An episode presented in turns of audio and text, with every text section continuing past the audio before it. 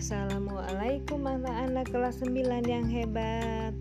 Dari kelas 91 sampai kelas 99 Hari ini kita akan membahas tentang peminatan sekolah lanjutan. Pada kesempatan kali ini kita akan membahas materi tentang kelanjutan studi setelah lulus SMP Kalian sudah siap menyimak tentang pembahasan kali ini?